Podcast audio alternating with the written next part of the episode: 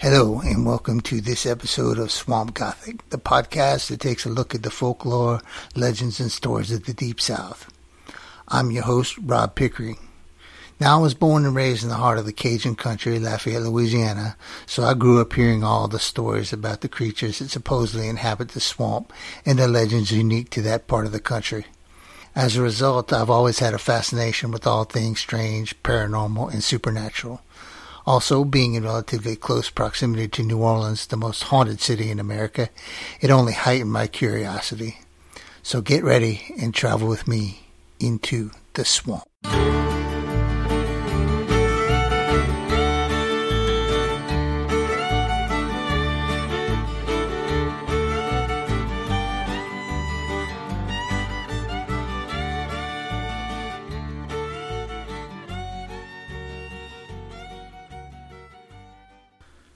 This week's topic is a little different. I've been wanting to talk about it ever since I heard about it, and what makes this story different is that it's really a two part story.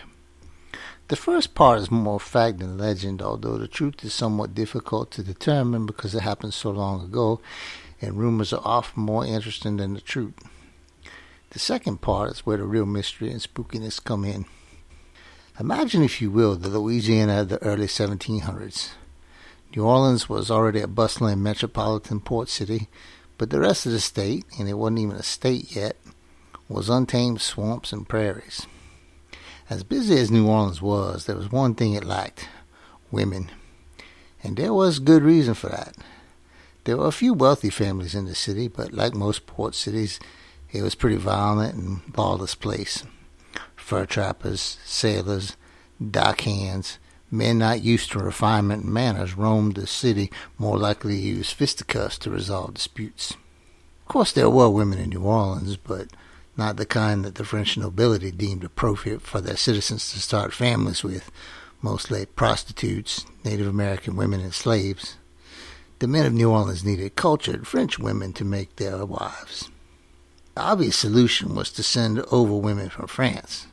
It had actually been tried before in New France, that is, eastern Canada, specifically Quebec and Nova Scotia, and in Biloxi, Mississippi. In most cases, it had met with only varying degrees of success, but mostly failure. The first issue was the quality of the women being supplied. As you can imagine, for many young women, girls really, the prospect of uprooting your pleasant life in Europe and moving across the ocean to an unfamiliar land with men of questionable morals wasn't very appealing. As a result, at least according to some accounts, many of the women were plucked from orphanages, brothels, or even prisons. We do not know this to be true, but it seems plausible. The origins of the Casket Girls of New Orleans is not entirely clear. Were they part of groups that were sent to Biloxi or Canada, or were they sent directly from France? It seems likely that the latter was the case, since many stories recount when the women left the boats, it was noted how pale and sickly they looked, and that the brutal sun quickly burned their delicate skin. The trials and tribulations of a transatlantic, transatlantic voyage by ship, particularly in the early 18th century, would definitely weaken the human constitution. Weeks aboard a wooden ship with meager provisions and questionable sanitation surely took their toll. It can also be assumed that if the young women, reportedly ages 14 to 17, were from the wealthier families, they were not accustomed to difficult conditions, meaning the voyage was likely harder on them than it would have been on others.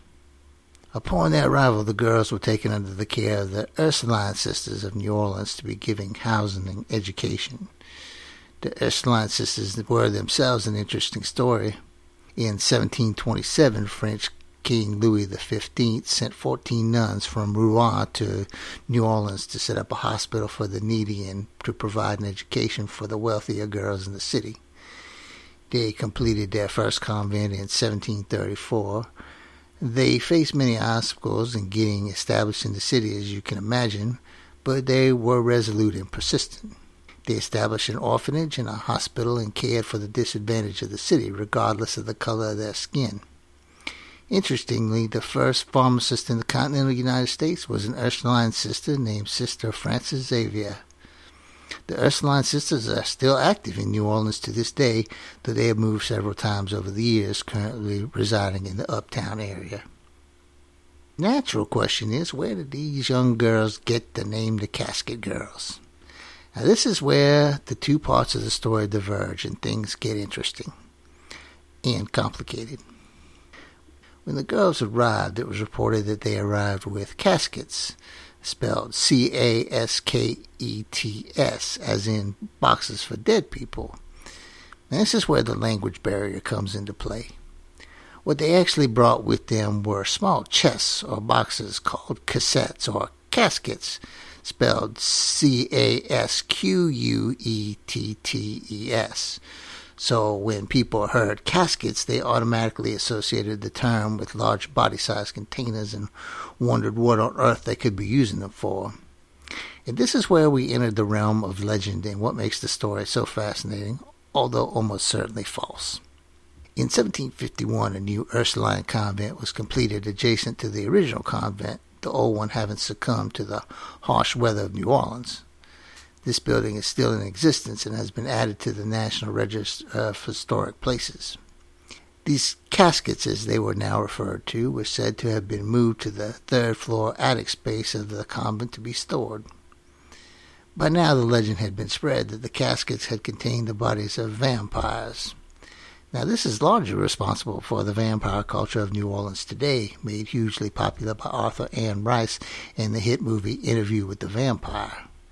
It was reported that the vampires would emerge from their caskets at night and roam the city, committing their dreadful deeds and returning to the third floor of the convent before dawn. The rumor was that the casket girls themselves were fully aware of this and maybe even complicit in covering up the existence of these supernatural entities. Supposedly, the diocese took these reports seriously enough that workers would enter the third floor at night and nail the windows shut to prevent the vampires from returning to the convent. This was not seen as a threat to the population of the city, as it was assumed that trapped outside the convent, the vampires would die in the sunlight and not be capable of attacking anyone else. Of course, as time moved on and vampires became nothing more than characters in horror movies, the legend of the vampires of the Ursuline convent largely died out. And that's not to say there aren't some believers still around and indeed, there are some curious stories, some true and some probably not true, that make people wonder what is really going on on the third floor of the old Ursuline convent. For example, while tours are given of the historic building, the third floor is off limits. The diocese contends that is only used for storage, but people who have seen it say that there's really not anything stored up there and that there are open areas that are the perfect size for storing rows of coffins. Now, what exactly that means is unclear, as it seems as if any large open space could be used for such a purpose, so that would not be suspicious. What is curious is that reportedly following the aftermath of the Hurricane Katrina in 2005, one of the shutters that secured one of the third floor windows was blown off. When it was reattached, blessed nails, that's in quotes, were sent from the Vatican and used to nail it shut once again. Whether this is true or not has not been established, but it definitely is bizarre if it is. Today, the casket girls are seen in a positive light by most New Orleanians, sort of like the mothers of the cities, and for the most part, that's true. The casket girls really did play a big part in making New Orleans a more civilized and family friendly place. But that is not the end of the story of the Ursuline convent.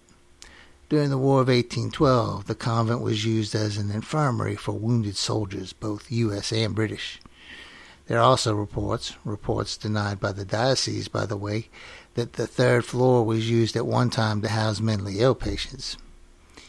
There are a couple of things that would seem to lend some credence to that story, though they are not definitive proof. One is that of the few visitors who have been granted permission to, do, to tour the third floor, some have noted that there is a chain or multiple chains hanging from the ceilings. Such chains could very well have been used to restrain disturbed patients. Another feature noted is that at one end of the third floor there is what is referred to as a Dutch door. This is a door that has two sections, a top and a bottom, and each one can be opened independently. Such a door could be used to distribute food or other items to residents without having to come in direct contact with them. This is the only area in the entire building where such a door exists. With such a history associated with the facility, is it any wonder that there are a number of st- stories associated with it? The only modern story associated with potential vampire activity is a 1970 story about a pair of journalists who spent the night camped out on the grounds of the convent, setting up cameras trained on the windows of the third floor to see if any vampires really did emerge during the night. The next morning they were found dead with all the blood drained from their bodies. The cameras that had been set up had been mysteriously cut off in the middle of the night, and there was no clue as to how the two men had died. Another story, possibly related to the convent's history as an orphanage, on multiple occasions, people have heard sounds of children playing in the courtyard. As the people approach, the sounds get louder. However, when they get to the point where they are actually able to see the entire courtyard, no children are to be found. Some people have reported hearing screams or other sounds that would seem to be coming from people in pain. These could be linked to the convent's supposedly history as a mental asylum or from its very real history as a military hospital. Many sites that have served as military hospitals throughout history are purportedly haunted, so this would not be that unusual. As could be expected, there have also been sightings of full body apparitions of nuns in old fashioned habits walking the grounds. While there are other far more well known haunts in New Orleans, having been raised in the Catholic faith, I find the Ursuline convent to be particularly interesting to me personally. Have any of you ever had the opportunity to visit New Orleans? And do you have any favorite places? Or have you ever experienced anything paranormal in your visits? Visit us on the Swamp Gothic Facebook page and let us know. Well, that concludes this episode of Swamp Gothic. And as always, if you have any interest in ghost stories or horror, you can always visit my website at robertpickering.net or my Facebook page at Robert P. Pickering. We'll see you again next week on the Swamp Gothic Podcast.